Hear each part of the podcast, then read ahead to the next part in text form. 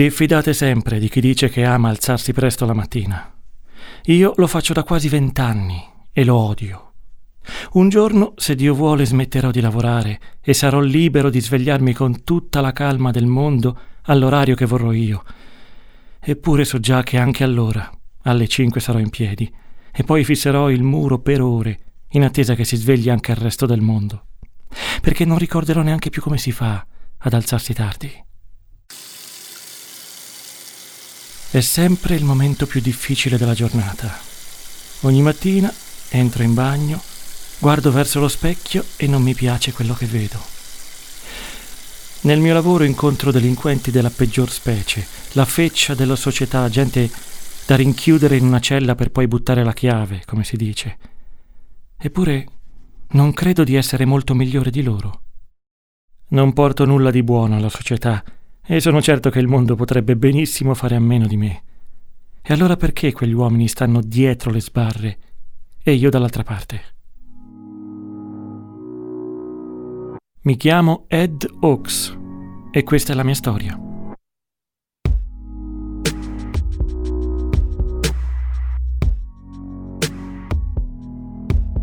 Gli ascoltabili presenta La mia storia. Donne e uomini comuni Eventi straordinari.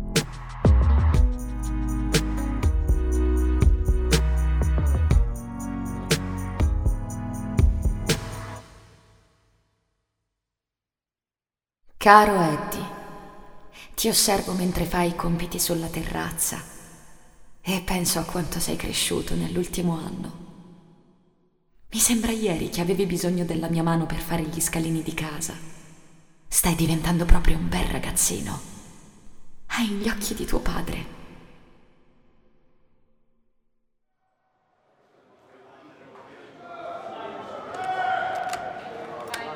Entra, esci, controlla, monitora. Porte che si chiudono, porte che si aprono, soprattutto porte che si chiudono. Alle 6 i detenuti vengono fatti uscire dalle loro celle e messi in fila per fare il conteggio. Poi gli si ripete tutto quello che devono e possono fare durante il giorno. Dopodiché iniziano a dedicarsi alle loro attività quotidiane. Pulizia, lavori artigianali, mestieri tecnici. Chi non è nel braccio della morte, ad esempio, può imparare a creare oggetti di arredo o realizzare materassi. Alcuni di loro sono qui da decenni e sono diventati dei veri specialisti. Se ci aggiungi la possibilità di seguire dei corsi, c'è chi prende pure una laurea o due. La cultura può diventare estremamente attraente quando si passa il tempo tra quattro mura.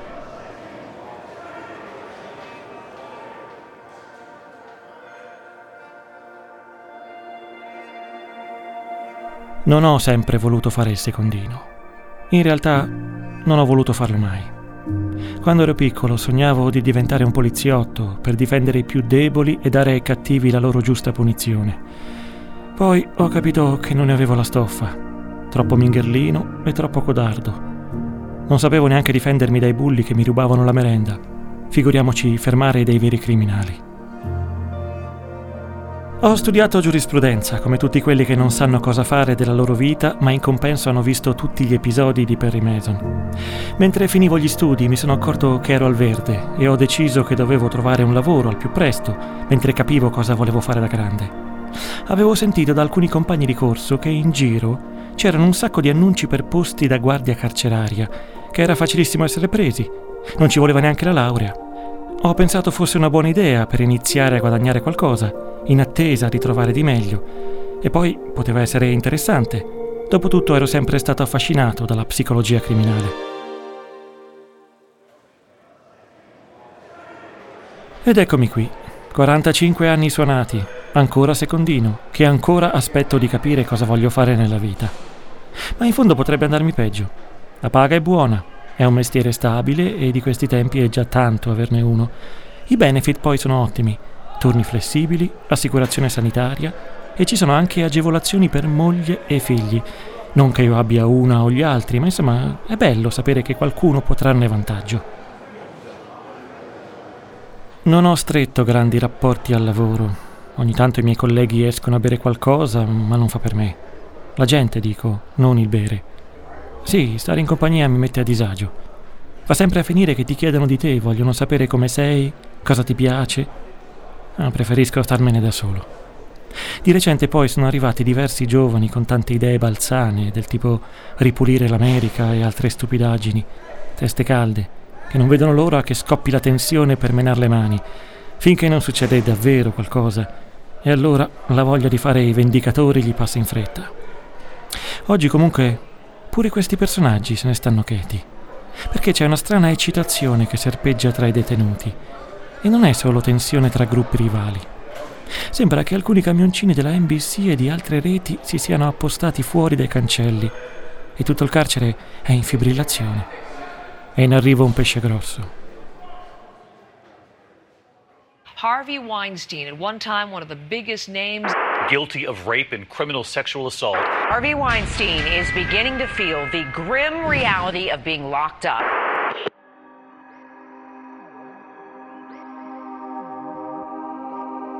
La prima volta che ho sentito parlare di Harvey Weinstein è stato in prigione, qualche anno fa. Qualcuno commentava certe voci su di lui che iniziavano a rincorrersi sui giornali e in tv, abusi, stupri, violenze varie. In pratica decine di attrici dichiaravano di essere state molestate da questo mega produttore di Hollywood. Io, che mi interesso poco di cinema, non avevo neanche mai sentito nominare i fratelli Weinstein, né la loro compagnia quindi non ho subito inteso la portata dello scandalo. Molti poi dicevano che non era questo grande scoop, perché è risaputo che certe cose in quel settore sono la norma. Pare in effetti che già da tempo Harvey Weinstein avesse una certa fama a Hollywood. Lo chiamavano il porco. Quello che faceva era dare appuntamento a un'attrice per una parte in un film. Questa credeva di andare a un provino e invece lui, con una scusa, se la portava in albergo una volta in camera le diceva che molte altre prima di lei avevano scopato con lui, o gli avevano fatto un pompino, o si erano fatte toccare, eccetera, e che era così che avevano fatto carriera. Curioso, come certe dinamiche siano ormai talmente comuni da apparirci subito familiari, quasi banali. Questo ho pensato. Poi mi sono vergognato di me. Significava che ero complice anche io. Mi è venuta la nausea.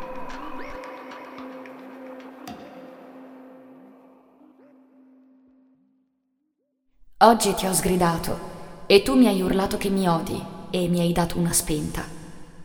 Dicono che crescere in un ambiente violento influisce negativamente sulla personalità di un bambino. So che sei ancora piccolo, ma a volte ho paura dell'uomo che potresti diventare. Voglio insegnarti a essere una brava persona.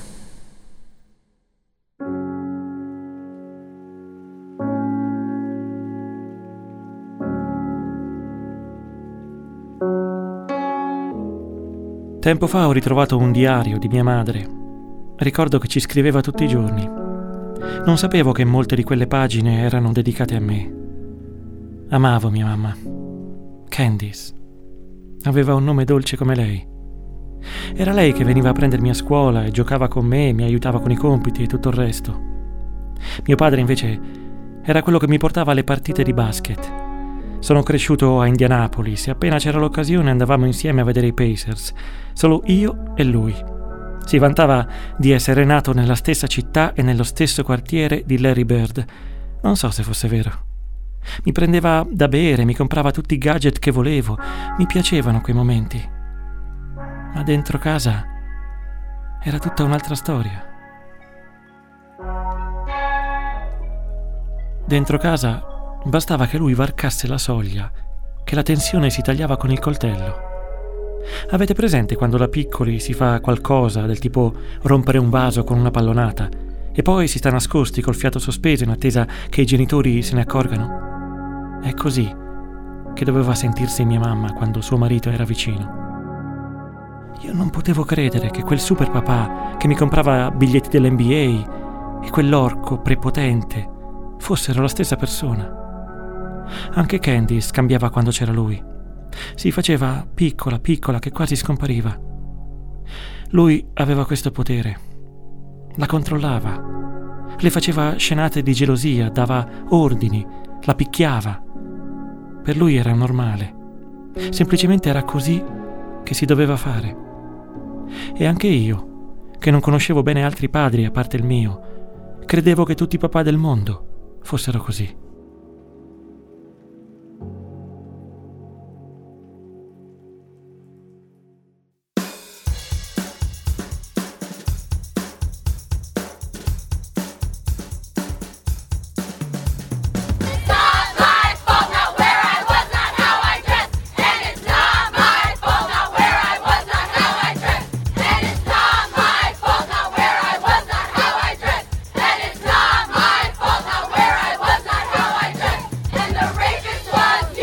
Da quando è esploso il movimento MeToo, le proteste e le denunce di abusi sono aumentate dappertutto. Lo stesso Weinstein ha un altro processo a suo carico ancora in corso a Los Angeles. Lui si approfittava di attrici già note, ma anche e soprattutto di ragazze giovani, senza esperienza, che forse in quel colloquio col famoso produttore riponevano tutte le loro speranze per il futuro. Mi chiedo quante di queste ragazze hanno seppellito per sempre i loro sogni dopo l'incontro con lui e quante hanno infilato la testa tra le sue gambe, ripetendosi che forse era un giusto prezzo da pagare per realizzare i propri desideri. Fino ad ora non avevo mai visto le proteste spingersi fino a qui, alla Wendy Correctional Facility. Oggi invece, mentre venivo al lavoro, ho incontrato una persona, una donna minuta, avrà sui 50 anni, l'aria un po' dimessa, che se ne stava proprio fuori dal carcere. Teneva le braccia in alto e tra le mani reggeva un cartello con la foto di Weinstein e sopra scritto Mai più in silenzio. Non so come sia arrivata qui. Probabilmente ha preso il primo bus del mattino su cui di solito salgono i visitatori. Ho visto altre guardie che cercavano di allontanarla, ma è stata irremovibile. Ha detto che anche lei è stata molestata da Weinstein molti anni fa, che oggi non è nessuno e non ha i mezzi per denunciarlo, ma non possono toglierle anche il diritto di protestare. Appena le sono passato a fianco, mi ha fissato e ha sputato per terra. Ho sentito qualcuno ridere.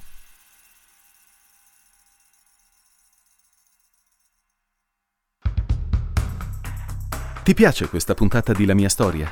Ti invitiamo a conoscere anche le altre serie degli ascoltabili. Perché non ascolti ad esempio Scaffali Roversi? Scoprirai come sono interessanti le vite degli scrittori dalla voce di Paolo Roversi. Cercala su Spotify o vai direttamente su gliascoltabili.it. Il famoso Harvey Weinstein l'ho intravisto solo da lontano quando è arrivato. Sembrava più piccolo che in televisione. È sempre così. C'era agitazione, come prevedibile tutti volevano guardarlo in faccia, molti non soltanto guardarlo. Chi non lo conosceva già da prima ha scoperto il suo nome negli ultimi mesi, come me. Mentre passava, sono partiti dei cori di insulti e diversi detenuti hanno fatto baccano contro le sbarre. Confesso che anch'io mi sono sporto un po' per vedere, ma la situazione si stava scaldando e ho dovuto aiutare a contenerla.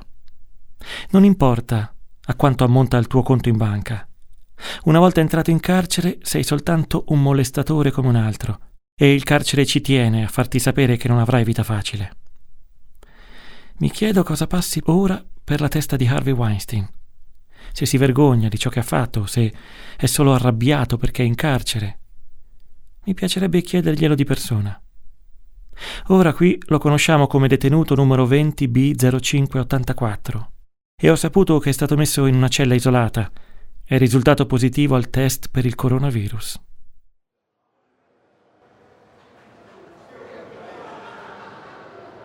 Alle 8 si controllano le aree comuni per verificare che non ci siano oggetti di contrabbando nascosti da qualche parte.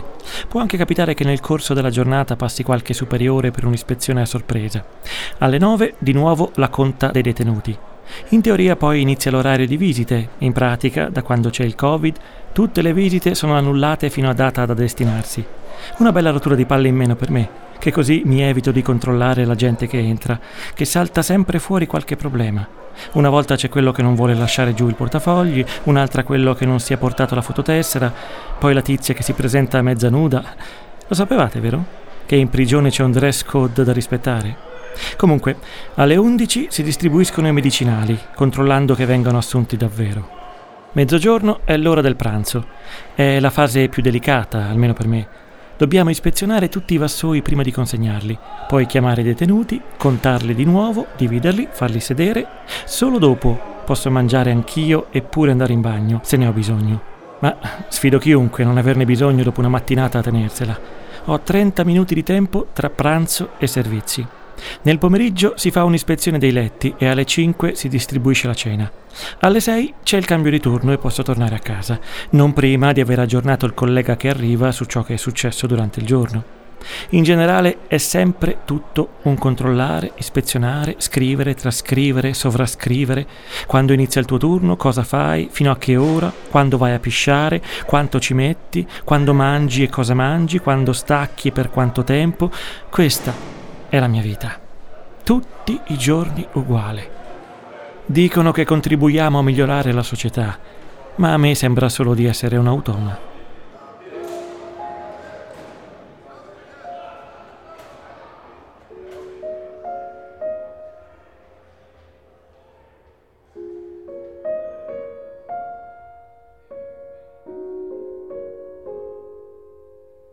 A fine giornata non vedo l'ora di farmi una lunga doccia calda per scrollarmi di dosso il grigiore della prigione e di rientrare a casa dai miei gatti, che sanno essermi amici senza fare domande.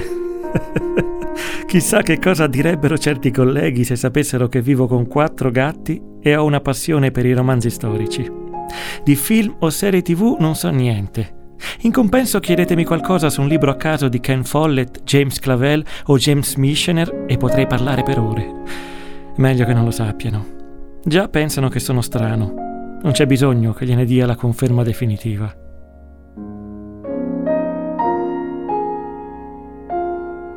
Quando finisco il turno cerco di pensare ad altro. Oggi però non riesco a togliermi dalla testa quella donna che protestava. C'è una donna di mezza età che da sola si è spinta fino all'ingresso di un carcere, ha discusso con delle guardie e ha fatto sentire la sua voce per far valere i propri diritti e quelli di centinaia di persone come lei. E io? Cosa ho fatto oggi? Distribuito vassoi. Lo sento quello che dicono i detenuti sulle guardie donne, i commenti che fanno quando passano, le battutine, che poi sono le stesse che fanno anche alcuni colleghi. E noto anche come loro se ne accorgono e stringono le labbra lasciando correre. Abbiamo un programma eccellente per i molestatori ma per questi commenti ci si fa una sana risata. Ho deciso. Voglio parlare con Harvey Weinstein. Ho bisogno di guardarlo negli occhi e confrontarmi con lui faccia a faccia, per spingerlo a chiedere scusa. Per quella donna là fuori e per me. Per non starmene più in silenzio.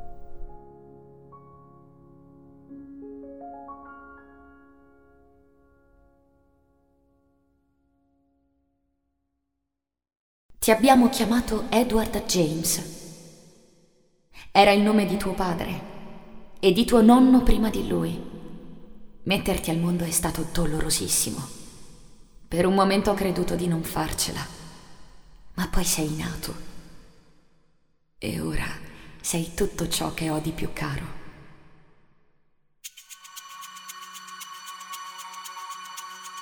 Il 12 dicembre 1987 alle 8.30 mio padre è rientrato dal lavoro e ha iniziato a discutere con mia madre. Era geloso di un collega o un amico o qualcosa del genere, ma questo me l'ha raccontato qualcuno molti anni dopo. Io ero in camera mia che tentavo disperatamente di addormentarmi e non sentire nulla. Ricordo del rumore, forse uno schiaffo, dei piatti che cadono, ricordo che l'ha chiamata puttana. Poi uno sparo.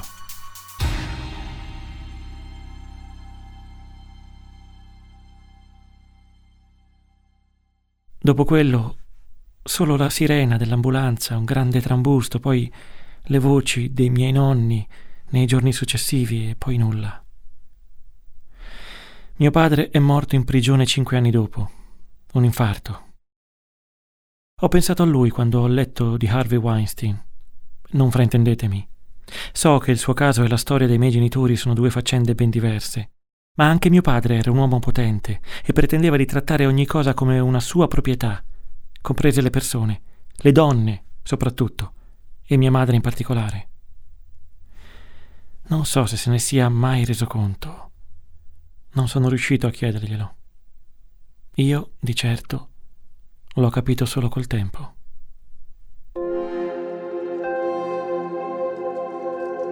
Oggi è il compleanno di Weinstein. Come tutti in questo periodo non può ricevere visite. Ha diritto a una telefonata e a due messaggi.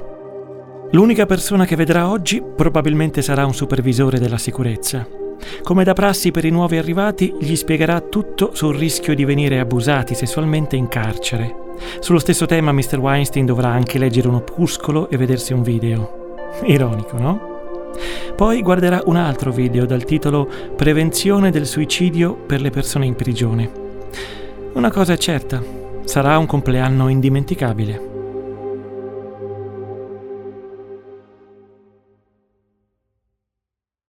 Ho rincontrato quella donna, quella che protestava fuori dal carcere. In realtà l'ho vista tutti i giorni, dopo l'altra volta in cui mi ha mostrato tutto il suo disprezzo. Si presenta qui sempre alla stessa ora e non se ne va prima di sera. Oggi ci ho parlato, cioè lei ha parlato a me. Non era più rabbiosa, sembrava solo stanca. Mi si è avvicinata e mi ha chiesto cosa facevo lì in un carcere di massima sicurezza. Non ci credeva che facessi il secondino, mi ha squadrato, avrebbe detto che ero un infermiere, un inserviente o qualcosa del genere. Si chiama Gladys, è originaria di Città del Messico, ma ha sempre vissuto qui. È venuto fuori che è più giovane di quel che sembra. Da ragazza ha fatto la modella per qualche tempo, nulla di significativo, giusto per raccimolare un po' di soldi e perché le avevano detto che aveva un viso da angelo. Non appena ha potuto si è iscritta a un corso di recitazione. Il suo sogno era esibirsi a Broadway. Durante un periodo che stava a Los Angeles ha partecipato a diverse audizioni per piccole parti in testi per il cinema. È così che un conoscente l'ha messa in contatto con Harvey Weinstein, il grande produttore. Le ha detto che aveva visto un suo provino registrato e gli era piaciuta, e così si era organizzato un incontro. Il resto della storia lo potete immaginare. Sul momento non ho saputo cosa dire. Avrei voluto fare qualcosa per Gladys, insomma, sfruttare il mio ruolo per aiutarla o darle almeno un po' di conforto. E invece me ne sono stato zitto come un cretino. Le parole giuste mi vengono sempre troppo tardi.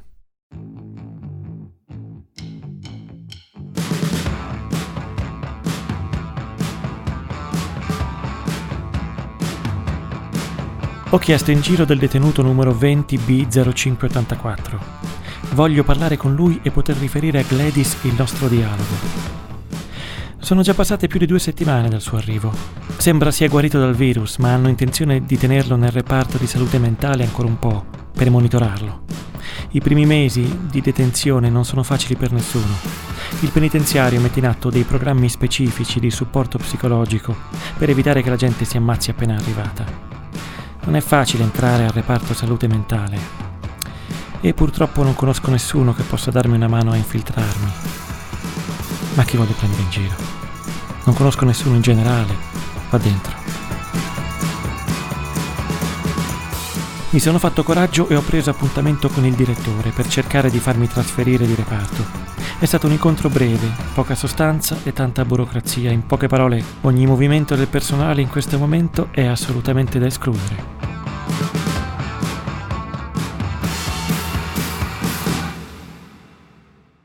Un paio di guardie di un altro reparto mi hanno visto parlare con Gladys. Dicono che è una matta, che la conoscono tutti a Buffalo. La ritrovi in prima fila a comizi politici, eventi locali e altre occasioni di ritrovo. Una volta è un'impiegata sfruttata, un'altra volta è una rifugiata o è sopravvissuta a un genocidio o ha perso il figlio in un'alluvione. L'hanno pure intervistata ogni tanto. Solo ultimamente non compariva da un po'. D'altronde col coronavirus hanno annullato tutti gli eventi pubblici. Comunque non ha mai fatto l'attrice né ha mai incontrato Harvey Weinstein. Questo è poco ma sicuro. Caro Eddie, mi dispiace che tu mi abbia vista piangere. Ti ho dovuto spiegare che a volte lo fanno anche gli adulti, ma non significa che non siano felici. Dopotutto, è stata una bugia soltanto a metà.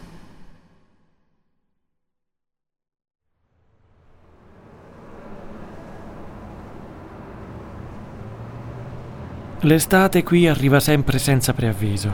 Ora c'è un caldo insopportabile. Sono passati tre mesi dall'arrivo del detenuto numero 20 B0584. Ormai il suo nome non fa neanche più notizia. Almeno finché non ci sarà il responso del processo di Los Angeles. Chissà quanto tempo passerà prima che un altro detenuto così celebre varchi la soglia della Wendy Correctional Facility. Gradualmente stanno riprendendo le visite dall'esterno Tutti sperano che per la fine dell'anno le cose torneranno alla normalità. A me non fa una grande differenza. Virus o no, siamo sempre dietro le sbarre. Quanto a Gladys, lei non ha mai smesso di venire qui. Mi chiedo per quanto continuerà a farlo e se magari col tempo si dimenticherà di me. Io non lo so se la sua storia sia vera. Inizialmente volevo lasciarla perdere, ma poi ho deciso di stare al suo fianco. Siamo diventati amici, almeno credo. Lei mi fa assaggiare il suo pranzo, io le do una sigaretta, cose così. Per qualche motivo mi sono sentito di raccontarle di mia mamma. Non lo avevo mai detto a nessuno finora. Le ho anche rivelato che volevo parlare con Harvey Weinstein per affrontarlo di persona, ma che ho fallito. Lei ha sorriso, mi ha abbracciato e mi ha detto che sono una brava persona.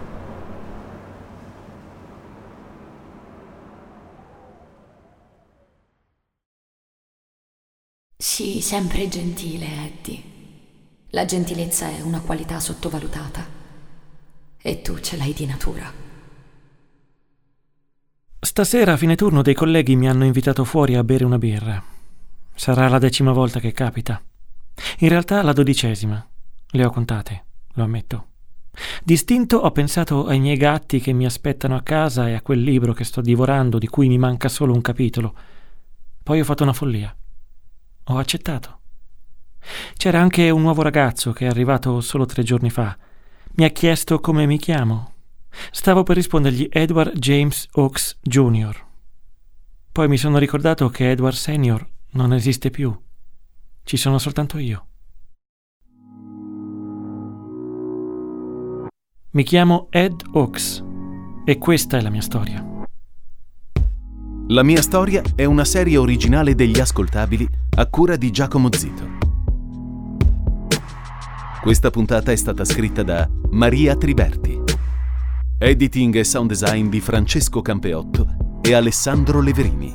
Prodotto da Giacomo Zito e Ilaria Villani. I personaggi di questa storia sono frutto della fantasia degli autori. Ogni riferimento a persone o cose realmente esistenti è puramente casuale. Tutti i diritti riservati per gli ascoltabili.